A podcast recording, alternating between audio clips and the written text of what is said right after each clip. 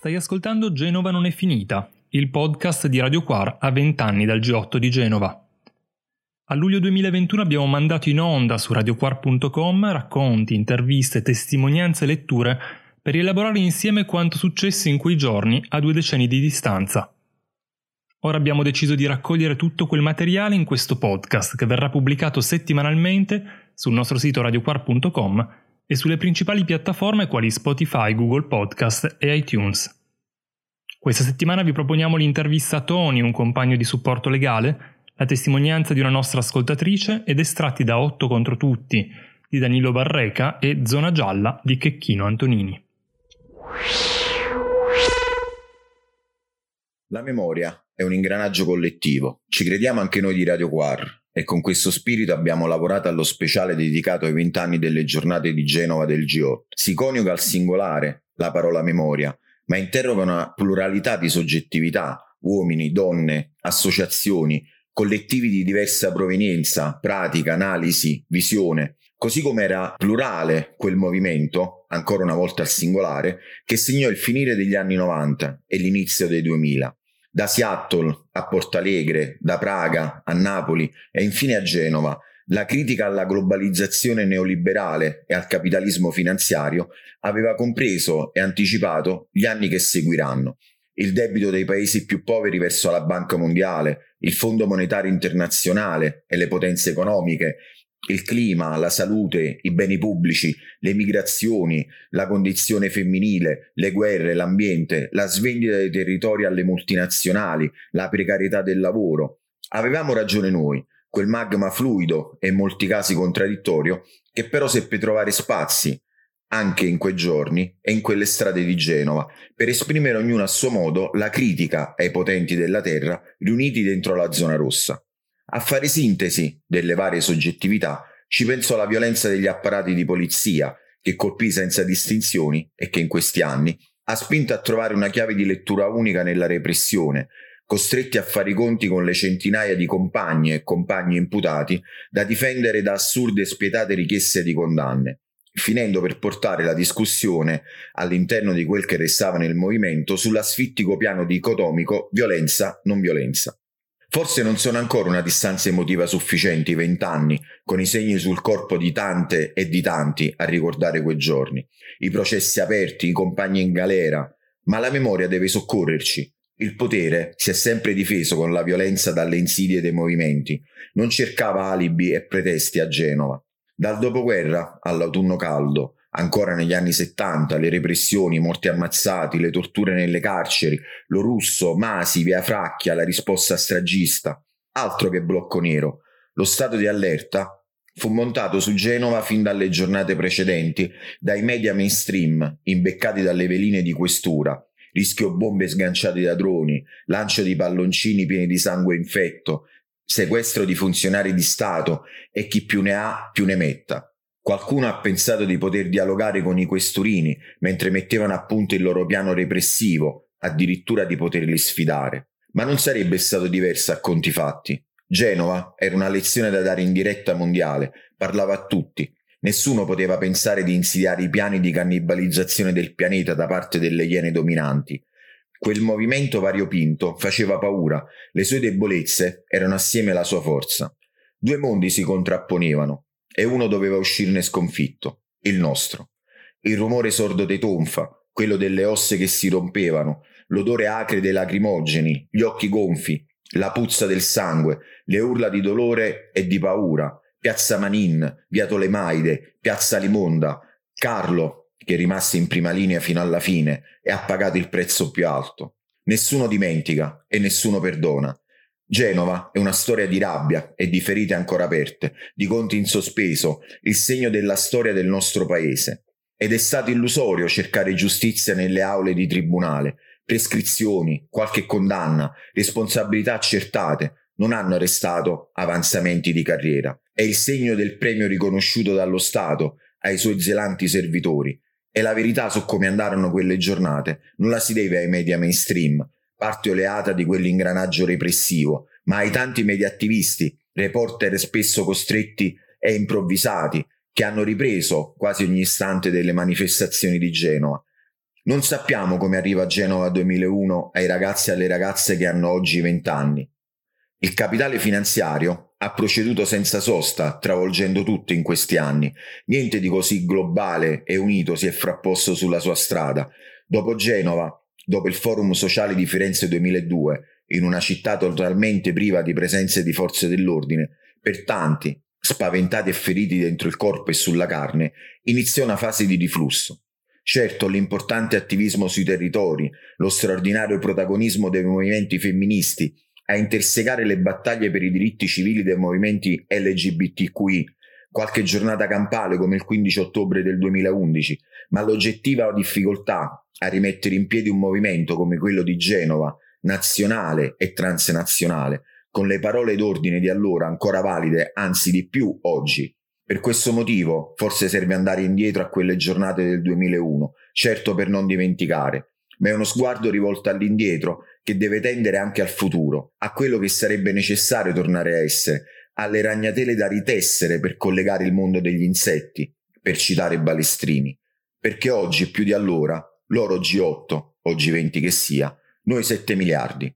Buon ascolto a tutte e a tutti. Allora, buongiorno a tutte e a tutti. Per lo speciale su Genova abbiamo Antonio di Supporto Legale. Buongiorno Antonio. Ciao, buongiorno a voi, buongiorno agli ascoltatori. Allora, innanzitutto, mh, mm, supporto legale te lo farei dire in breve, ti farei fare una presentazione in breve di cos'è supporto legale a beneficio di chi non, non sa cosa, cosa sia. Certamente, il supporto legale è un collettivo di compagni e compagni che dal 2004 segue i processi eh, inerenti al G8 di Genova. Nasce come costola, come progetto interno a Indie Media Italia, che allora era ancora vivo e vegeto, per poi trasformarsi in un uh, gruppo indipendente, autonomo, che seguisse nel modo più celere possibile eh, quelli che erano i processi, perché noi di fatto siamo stati anche consulenti tecnici eh, dentro le aule di tribunale, in particolare sui processi che eh, vedevano imputati gli attivisti, eh, le attiviste e poi ovviamente in aiuto e sostegno alle parti civili che erano eh, nel processo di Azze Bolzaneto, quindi quelli per, certo. per eh, le accuse alle forze dell'ordine, quindi per le torture subite eh, dalle persone. Certo. Um, questa è la storia in brevissimo, ovviamente si è molto evoluta nel corso degli anni perché i processi sono andati via via a chiudersi.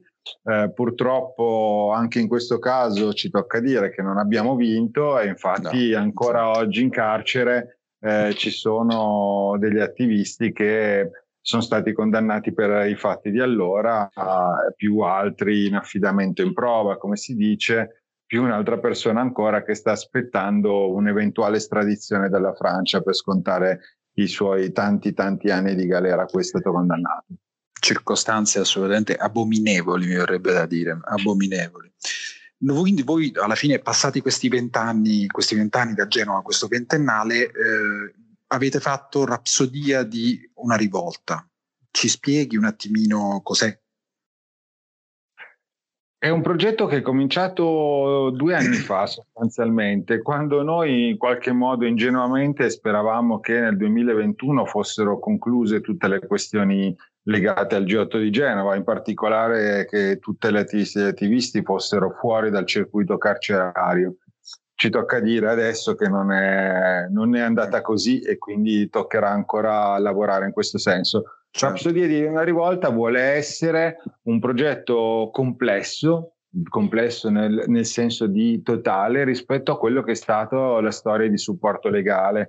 Eh, quindi un documentario video che in qualche modo tocchi i punti salienti della nostra storia. Sì. Abbiamo fatto una nuova edizione del fumetto eh, che avevamo edito nel 2006 e sì. eh, che è proprio uscito tra l'altro in questi giorni e lo troverete in libreria nei, nei prossimi due giorni dove hanno partecipato 30 artisti italiani che già in tutti questi anni ci hanno seguito assiduamente nel sostegno delle nostre campagne di solidarietà, più altri giovanissimi che allora non c'erano, che però noi abbiamo ritenuto assai importante che. Eh, partecipassero a questo album. Certo. Poi abbiamo lavorato ancora anche a un, un po' ironico gioco dell'Oca che si chiama Hockey Riots, che ripercorre un po' questa, questo gioco delle parti tra imputati, supporto legale e pubblici ministeri.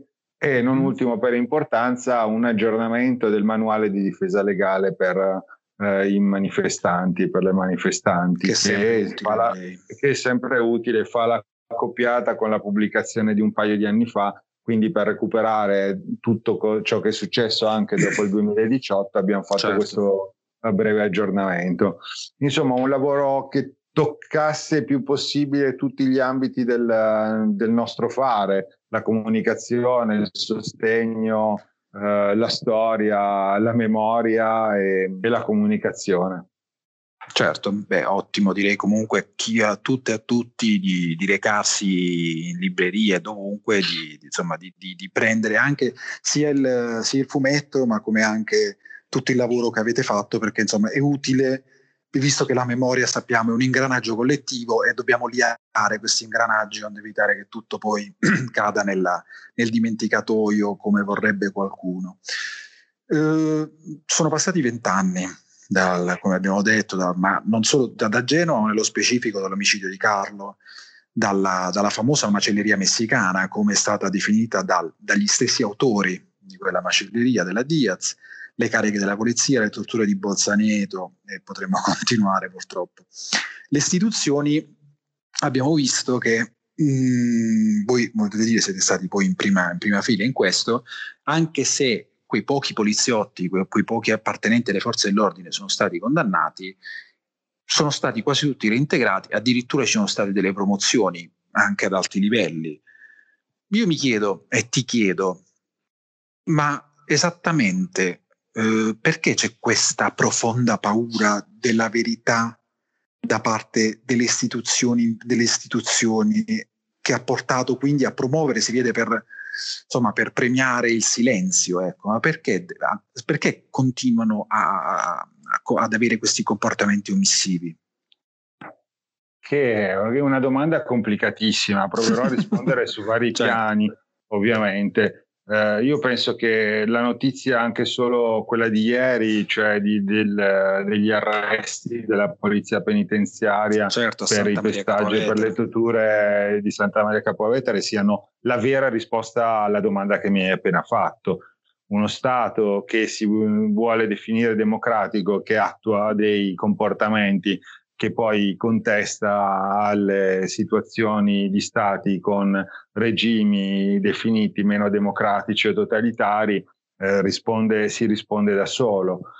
Sostanzialmente lo Stato non ha intenzione, non avrà mai intenzione probabilmente di processare se stesso e un altro pezzo di risposta alla tua domanda è che se condanna eh, anche solo formalmente in parte qualcuno di, di, loro non può fare altro che buttare in galera e buttarne la chiave per quelli che sono stati gli attivisti. Certo, il paragone va sempre fatto anche in questo senso. Ricordiamo che la, la condanna maggiore eh, per eh, i fatti di strada di Genova sono stati 13 anni, di, 13 anni e mezzo di galera sì. Eh, il, la condanna più grave sono stati qualche spicciolo per quanto, quanto, riguarda i poliziotti e comunque nessuno ha scontato, la maggior parte non sono stati identificati e praticamente tutti, pur scontando queste pene irrisorie, hanno ricominciato la carriera all'interno delle, delle fila dello Stato.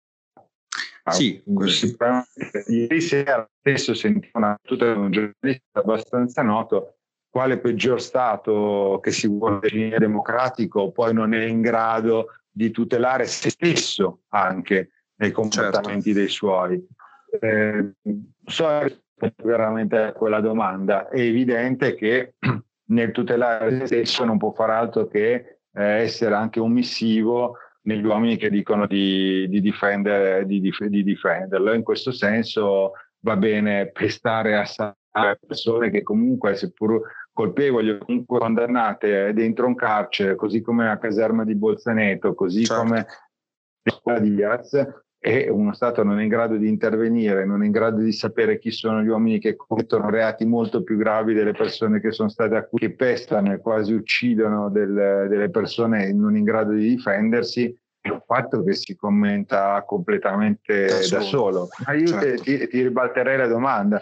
Va bene che lo Stato non, si, non è in grado di condannarsi, ma eh, mi chiedo invece i media, i partiti politici istituzionali, come mai non sono in, neppure su questo sono in grado di intervenire, neanche su una lezione di democrazia, come dicono, ah siano in grado di intervenire. Cioè il vero dramma è quella che viene definita la società civile, una società certo. civile che non è in grado di tutelare se stessa, è una, una società civile che quasi non c'è.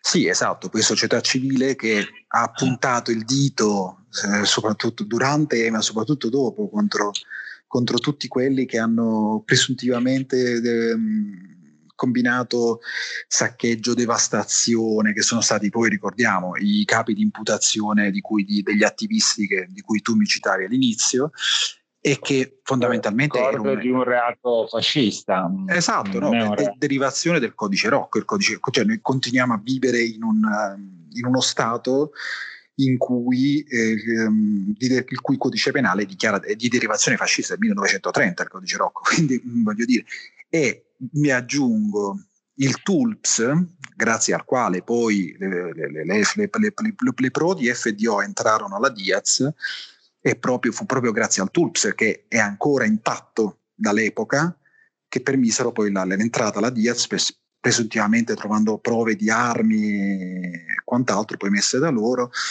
quindi eh. mh, quello che mi chiedo è, è, che è assurdo cioè giuridicamente è un abominio che praticamente è stato in sintesi è stata punita con pene ma più gravi il danno recato a un bene quindi un danno patrimoniale che è un danno alla persona. Io ti chiedo, visto che voi siete stati eh, lì poi durante i processi, co- con cosa ne avete tratto da, questa, da, questa, da, questo, da questo indizio, da questa cosa? Sono purtroppo anni che continuiamo a dire questa cosa e ci ostiniamo a dirla. Eh, nel senso che non c'è solo appunto l'elemento di cui facevi accenno, ovvero perché lo Stato no, non riesce a mettersi in gioco e a garantire se stesso, ma c'è proprio questa questione. Il reato di devastazione e saccheggio nato appunto sotto il fascismo in realtà è quello che vuole eh, garantire l'ordine costituito ed è disponibile in nome dell'ordine costituito e dell'ordine pubblico a eh, condannare anche per una vetrina ad anni di galera una persona che si trova anche solamente lì sì, senza esatto. aver fatto direttamente, ma aver cercato di fermare gli altri. La Questo cosiddetta è, compartecipazione psichica. La compartecipazione, esattamente. Sì, Quindi sì. Noi già questa cosa l'abbiamo detta, l'abbiamo ripetuta, così come ricordiamo che eh, per l'omicidio di Carlo non c'è stato neanche il processo. Certo. Eh, per, eh, per, i poliziotti sono stati identificati solo alcuni che adesso siedono su alti scranni economicamente vantaggiosi dello Stato. Quindi sì, quello che dici tu è vero, eh, non siamo più che una repubblica fondata sul lavoro, siamo una repubblica fondata sulla proprietà privata e di conseguenza è la, parte, è, la, è la parte più importante da tutelare.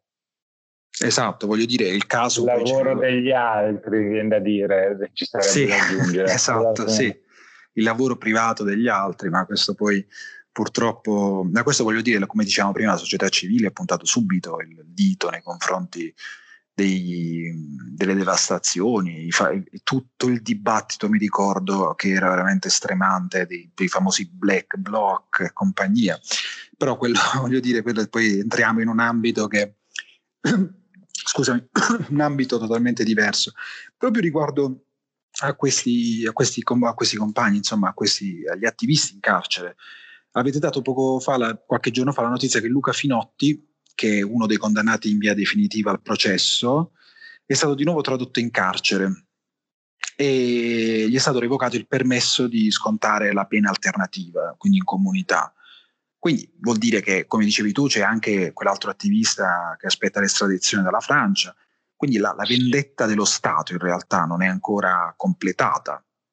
La vendetta dello Stato non è completata, l'abbiamo visto in altre occasioni per questioni sicuramente più scottanti, anche se più datate, come la vendetta anche per quanto riguarda tutti gli avvenimenti di lotta ai movimenti sociali degli anni 70 agli anni 70 continua ancora imperterrita nel mondo alla certo. ricerca perché di vendetta si tratta a, a distanza di oltre 40 anni per alcuni fatti e alcune persone, ma anche in questo caso è ancora vendetta, di vendetta si tratta, perché eh, come ci dicevamo all'inizio, non essendo in grado di riconoscere il proprio errore per migliorare se stesso, lo Stato non può fare altro che perpetrare questo errore certo. di Vincenzo che non, non è accusato di reati di sangue per nessuno, ma appunto di vetrine rotte e, e qualcos'altro, eh, viene il tentativo è quello di estradarlo dalla Francia per fargli scontare gli anni. Sì, esatto. Mentre Quindi, diciamo che... della polizia guadagna diverse centinaia di migliaia di euro seduto su aziende parastatali. Sì, e quello cioè, sappiamo bene di chi stiamo non, parlando. Non, non, è, non, vi è necessità, non vi è necessità di, di, smettere di vendicarsi, anzi deve confermare, a maggior ragione quest'anno avrà da confermare eh, certo. la propria vendetta per confermare la propria ricostruzione dei fatti. Certo, naturalmente. Quindi diciamo io mh, ho partecipato, ero a Genova in quei giorni e i dibattiti ce ne sono ancora adesso con tutti i compagni e le compagne con cui ero a Genova, eccetera e il dibattito, il dibattito si arriva sempre al punto, ma quindi con quei, quei, quei, movimenti, diciamo quello è stato l'acne un po' dei movimenti che sono confluiti a Genova, e la domanda è sempre si è vinto o si è perso? Nel senso, evidentemente, chiaramente dal punto di vista proprio strettamente politico, si è perso. Questo mi sembra pacifico, ma credo che i tribunali, in questo caso, abbiano dato proprio la, la certificazione di questa sconfitta, giusto? Certo, in altri ambiti, in questi anni ho parlato anche molto con gli avvocati e loro ricordano sempre che la legge si adatta lentamente alla realtà, ma non fa sì. altro che confermarla, eh, anche se con un'estrema lentezza per quanto riguarda appunto la legiferazione, però quello è. E qua mh, hai detto sostanzialmente la stessa cosa, addirittura qua non c'è stato nessun cambiamento nel corso degli anni poi magari facciamo quattro chiacchiere anche sulla questione del reato di tortura. Eh, infatti ci volevo ah, arrivare ma, dopo. Ehm, non, fa, non, fa, altro che certificare eh, anche e soprattutto una sconfitta che è politica. Eh, noi non siamo mai entrati proprio per la nostra posizione di riconoscimento politico di tutte le parti che sono scese in piazza. Certo. Uh, non facciamo mai eh, commenti, diciamo, di posizionamento politico. Noi riconosciamo la stessa dignità a tutti la stessa dignità di scelta, di pratiche e di, e di analisi politica. Quello che dici tu però è un dato di fatto, la sconfitta politica c'è stata, il movimento dei movimenti si è sciolto eh, sì. su se stesso anche, a, anche, non solo, ma sì, anche a causa delle, eh, delle, delle, grosse polemiche interne, delle divisioni fatte di chi era più brutto e cattivo invece eh, di sì, chi principale. E poi ci ricordiamo sempre che c'è stato l'11 settembre con quello che ha voluto dire per tutto il mondo, la guerra nuovamente, gli stati in guerra, però quello che dici è un dato di fatto, nel 2007 sostanzialmente, 2008 si certificano due cose, uno che lo Stato ha vinto contro i movimenti e in galera la gente ce l'ha mandata per un sacco di anni, dall'altra parte a livello europeo fondamentalmente gli è stato detto va bene, la potete mettere come volete, ma lì c'è stata della tortura e voi italiani non avete un reato che riconosca esatto. uh, la tortura. Però quelle persone esatto. voi le avete torturate. Quindi una condanna sovranazionale rispetto a, uh, alla tortura e alle tecniche di detenzione, se vogliamo essere neutrali, usate dallo Stato italiano nei confronti di, di, chi, uh, di chi si ribella.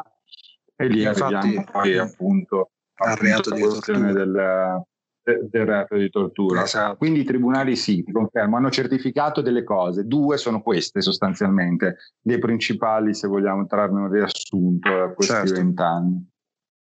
Infatti, voglio dire, sono passati 30 anni dalla ratifica della Convenzione ONU riguardo eh, il reato di tortura che è stato introdotto solamente, sappiamo, nel 2017. Diciamo che per, essere, per definirci un paese democratico non, eh, non parlo nemmeno dei numeri identificativi sulle, sulle, sui caschi o sulle, sulle, divise delle forze dell'ordine, quello oramai non credo che sia una battaglia persa, ma eh, quello, quello, sarebbe un altro atto di civiltà, ma non credo mai che verrà, verrà fatto, però a, quantomeno è stato, è stato, introdotto il reato di, di, di tortura, ovviamente passati 16 anni dalle torture che sono state commesse a Genova. Certo, mm, ci sono anche da dire altre cose rispetto a questa cosa. Il reato, eh, la proposta che veniva fatta era di, di, gran lunga migliore rispetto a quella che poi è stata, è stata eh, ovviamente adottata. Viene quasi da dire che eh, della bozza originale di quella che poteva essere, chiamiamolo disegno di legge Manconi, certo. eh, doveva essere è rimasto molto poco perché sono stati fa- di, di fatto sono stati tolti eh, due, le, due ehm, degli elementi, principi, degli elementi principali, ovvero eh, l'elemento che ehm, richiede per esserci tortura più condotte, eh, con, più condotte contemporanee, mentre eh, nel testo iniziale si parlava eh, di violenze e minacce eh, di tipo reiterato. Che cosa vuol dire questa cosa? Vuol dire che se viene fatta un, un solo tipo, viene applicato un solo tipo di, to- di tortura, andiamo del, um, del, del, classico waterboarding per, per certo. intenderci, Quello senza nessun'altra sì, senza ne... usato anche in Italia, riconosciuto. Sì, sì, sì, no, dico è stato battezzato dalla, dalla... Sì, sì, è stato battezzato. In questo caso, fosse ci trovassimo di fronte a un caso del genere senza condotte diverse da quello, paradossalmente non si potrebbe applicare, non si potrebbe contestare sì. di tortura. Esatto. Questa la dice lunghissima sulla tipologia eh, di eh, norma che è stata, che è stata varata. Eh, in, le forze dell'ordine nel nostro caso potrebbero tranquillamente adattarsi alla norma dicendo ma ne faccio solo una di pratica, tanto non è c'è la legge. Eh, la, qual è l'altra questione? L'altra questione è che deve essere riconosciuto il trauma psichico. Eh, come ci stiamo dicendo, i reati di tortura spesso, nella maggior parte dei casi, eh, necessitano di una ricostruzione storica e di una ricostruzione anche in tribunale molto lunga quindi eh, parliamo anche di decenni a, a, riguardo, è ben complesso se non impossibile a distanza di molti anni andare a, con, a verificare eh, tecnicamente e scientificamente le rimanenze di un trauma avvenuto ta- ta- con tanto tempo precedente. Anche in questo caso, se non si dimostra quello, di fatto non, non si può portare avanti un'accusa di... Sì, mi verrebbe da dire l'approbazio diabolica, come si usa dire in termini eh, sì. Quindi una cosa che non... Io volevo giusto fare una parentesi per, per chi, chi, non sapesse cos'è il waterboarding e simulare l'annegamento.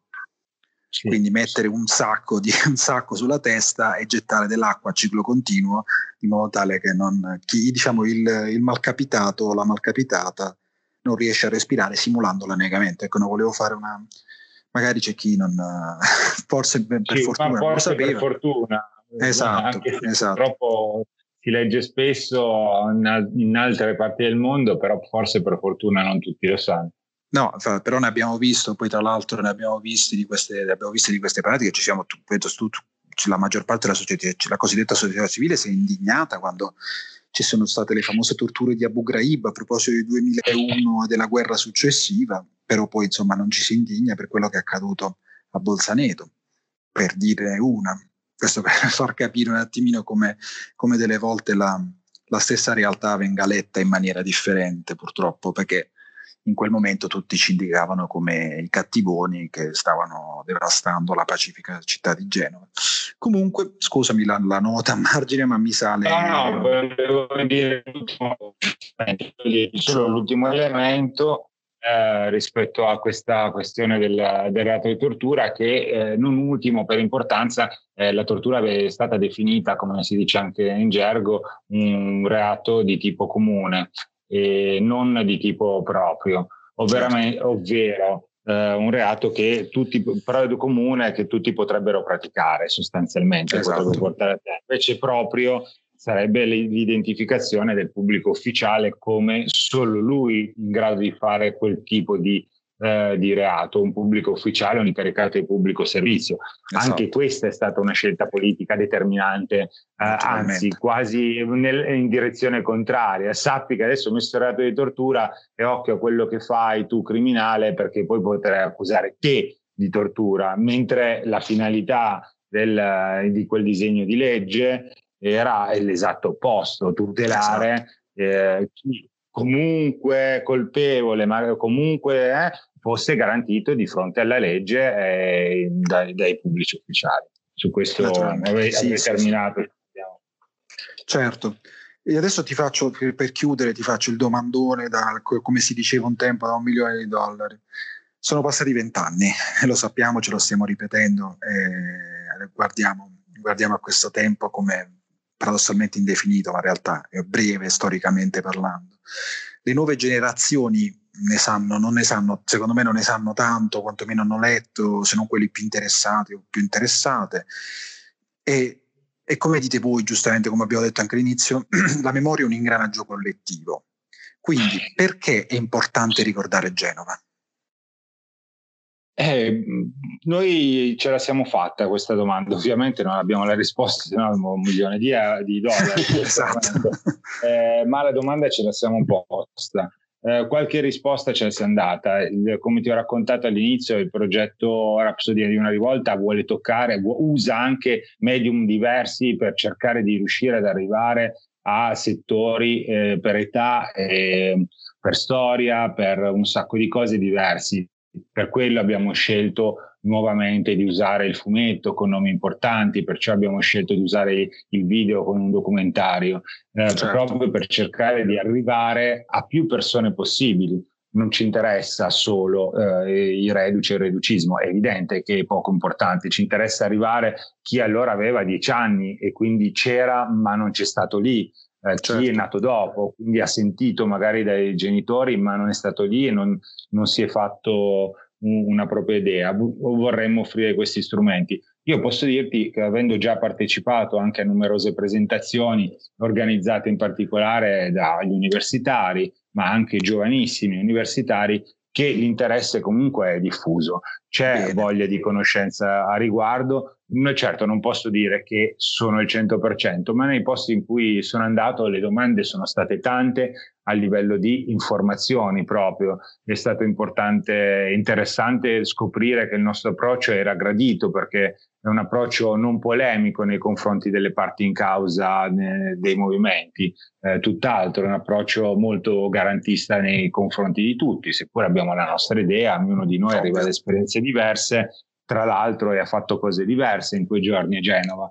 Eh, quindi io penso che sia importante anche trasmissioni come la vostra, eh, eventi come i nostri, tutto ciò che metta a disposizione delle conoscenze, non dico oggettive perché sappiamo che non vuol dire niente, ma sì. perlomeno indipendenti, un modo indipendente di lasciare delle informazioni, un modo indipendente di lasciare un pochino di analisi e degli strumenti a disposizione delle, delle persone oggi cercando anche di venire incontro perché ormai non si leggono tantissimi libri, proviamo a usare anche degli strumenti diversi oltre certo. al semplice libro e proviamo a parlare tanto con la gente, non mi stancherò mai di dirlo, parliamo con le persone, facciamole queste iniziative, parliamo con più persone possibili. Esatto, io sono, sottoscrivo a quattro mani quanto, quanto dici tu, perché è giusto generare generare la curiosità, generare il dibattito, parlarne, discuterne, approfondire, vedere, eh, generare la curiosità nell'andarsi a vedere perché magari eh, io ovviamente non ci vado più, però credo che sui YouTube ci siano ancora un sacco di video a tema, sparsi un po' così, fa ripresi da vari, oppure sentire chi c'era, perché per fortuna insomma sono passati solo vent'anni e quindi c'è la possibilità di portare ciascuno di noi. Abbiamo, abbiamo promosso anche una curiosa operazione memoria che aveva a che fare con uh, il network che allora era vivo, cioè con Indie Media, che sì. poi con gli anni è andato a chiudere. Certo. E siamo stati, dico solo di stimolo, perché poi quella comunità si è ritrovata un attimo, eh, il tentativo di riportare alla luce, di rimettere in rete tutto il materiale anche in modo archivistico, cioè fermo a quegli anni di, così come era allora il materiale di quei giorni. Quindi a breve a breve parlo proprio di ora, il 30 giugno, quindi a, breve sarà di nuovo online la versione di Indie Media del 2001 con tutti i suoi contenuti video. Benissimo. Noi abbiamo benissimo. fatto uno, un'altra operazione rispetto al sito dei processi G8, quindi c'è un sito con, contenente tutti i materiali che sono stati raccolti dall'allora segreteria legale durante i processi, mm-hmm. eh, la campagna 10% per la liberazione dei, degli attivisti e degli attivisti in carcere. Quindi abbiamo fatto anche questo lavoro qui perché pensiamo che appunto più strumenti ci sono e più sono fruibili, più ricercabili. Spesso si parla di media, ma nessuno l'ha più vista perché essa è chiusa ormai certo. da 15 anni. Sì. E abbiamo fatto questa cosa. Bene, bene. Allora direi che insomma invito, visto che la, la trasmissione comunque andrà in onda intorno a quelle date di Genova, eh, direi che chiunque ascolti può andarsi a ritrovare tutto questo, questo, questo archivio online, andarsi a vedere un po' per chi non lo conoscesse cosa fosse Indie Media, eh, tutto il lavoro che è stato fatto, tutto l'archivio, insomma spero che venga generata appunto curiosità anche in questo senso di andarsi a, beh, a ripescare. Sì, chi sarà a Genova quei giorni, noi saremo dal 19 al 21 a Genova e presenteremo il documentario, presenteremo il fumetto, Perfetto. saremo vicino a delle persone che hanno scritto una delle tante storie che poteva essere di Indie Media Italia, quindi ci saranno anche occasioni al di là delle del format istituzionale che vede un po' certo. intorno al ventennale dei nostri appuntamenti per uh, ricordare dei passaggi un pochino sottaciuti, quelli di cui certo. abbiamo parlato oggi. E noi allora proveremo un attimo anche a rimbalzare questi, questi eventi, le date, gli orari, così in modo da far partecipare quanta più gente possibile sarà presente a Genova, a ricordare un po' quello che è stato un passaggio essenziale della storia di dalla storia moderna, dalla storia contemporanea, possiamo dirlo, possiamo dirlo certo. tranquillamente, credo. Possiamo dirlo tranquillamente, sì. Perfetto, allora io ti ringrazio molto, ti ringrazio, ringrazio per la chiacchierata e vi auguro buon lavoro, buon grazie. lavoro e niente, grazie mille. Grazie a voi, un saluto agli ascoltatori, grazie.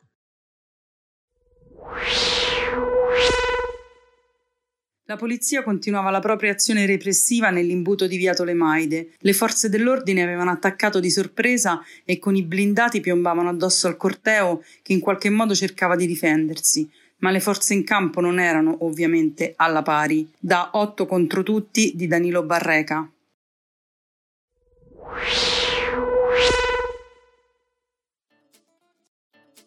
della stessa materia di cui sono fatti gli incubi.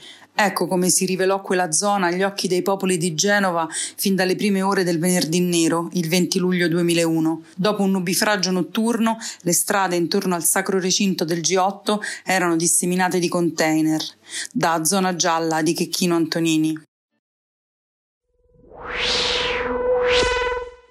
Quella che segue è una testimonianza di una nostra ascoltatrice. Ciao, indimenticabile Genova. La mia decisione di partecipare fu confermata dal tam tam mediatico che si scatenò in prossimità delle giornate del G8, che prevedeva terribili conseguenze, e dai fatti di Napoli. Arrivai il mercoledì con mio figlio, ancora per poco minorenne, e un gruppo di suoi amici. Ci accampammo al Carlini e sembrava tutto bellissimo. Partecipazione, interventi, discussioni sotto al tendone, la marcia dei migranti. Poi venne il venerdì, preparazione delle protezioni, visto che l'intenzione era di opporre i propri corpi all'arroganza del potere, e tutti in marcia verso la zona rossa. Da lontano si vedevano colonne di fumo salire dalla città. Arrivati all'altezza del cavalcavia fu guerra, se così si può chiamare l'assalto incrociato delle forze dell'ordine. Ero basita dalla violenza che si manifestava ovunque, con pestaggi a caso sotto i portici lungo tutto il percorso del corteo, che oramai era allo sbando. La risposta fu immediata con i mezzi a disposizione, compresi barattoli di vernice e specchi per abbagliare. Nel seguire gli avvenimenti da un punto all'altro della zona interessata, mi sono trovata dietro l'angolo della chiesa in piazza Limonda, Stavo per svoltare quando sentii due colpi che individuai immediatamente come diversi da tutti gli altri, sentiti fino a quel momento, e venni investita da una folla che scappava. Un ragazzo mi gridò in inglese: Scappa, stanno sparando e hanno colpito un ragazzo, a un occhio di fuori. Indietreggiai inorridita, ma non c'era il tempo di realizzare più di tanto. Il caos era totale, lacrimogeni ovunque, cariche da ogni lato, avanzamento e arretramenti continui. Ho perso quasi subito di vista mio figlio, la sua ragazza e tutti gli amici. Ormai quasi al buio sono rientrata al Carlini e non ho trovato mio figlio e la ragazza. Allarmatissima ho contattato immediatamente gli avvocati presenti per cercare di capire se potevo fare appello al fatto che fosse minorenne per riuscire a capire cosa ne fosse stato di lui. Ma era impossibile sapere qualcosa. Appena le due di notte sono riusciti a tornare alle tende, protetti da genovesi e con il favore del buio, dopo essere riparati nella zona dei concerti sul lungomare. Si può immaginare lo stato d'animo con il quale abbiamo affrontato il sabato. Vedere tutta quella gente e così eterogenea ci ha un po' confortato, ma è durato poco. Quando sul lungomare abbiamo visto lo schieramento delle forze dell'ordine, abbiamo subito capito che la storia era destinata a ripetersi.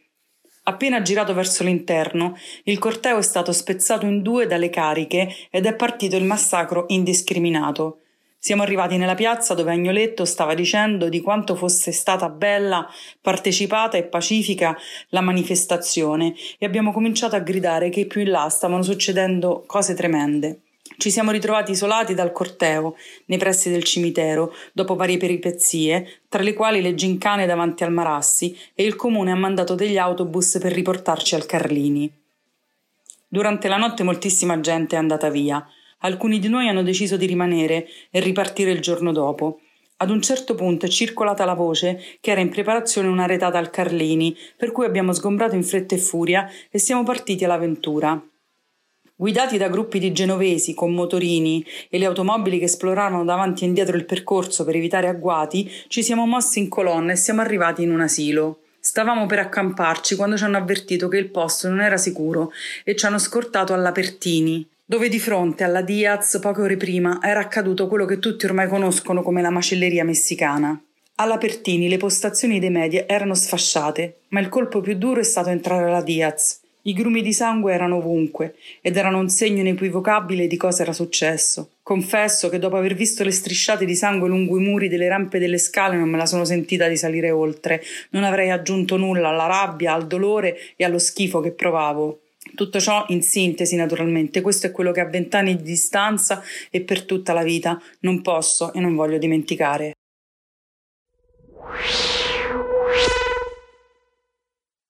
Quello che hai ascoltato è Genova non è finita, il podcast di Radio Quar a vent'anni dal G8 di Genova.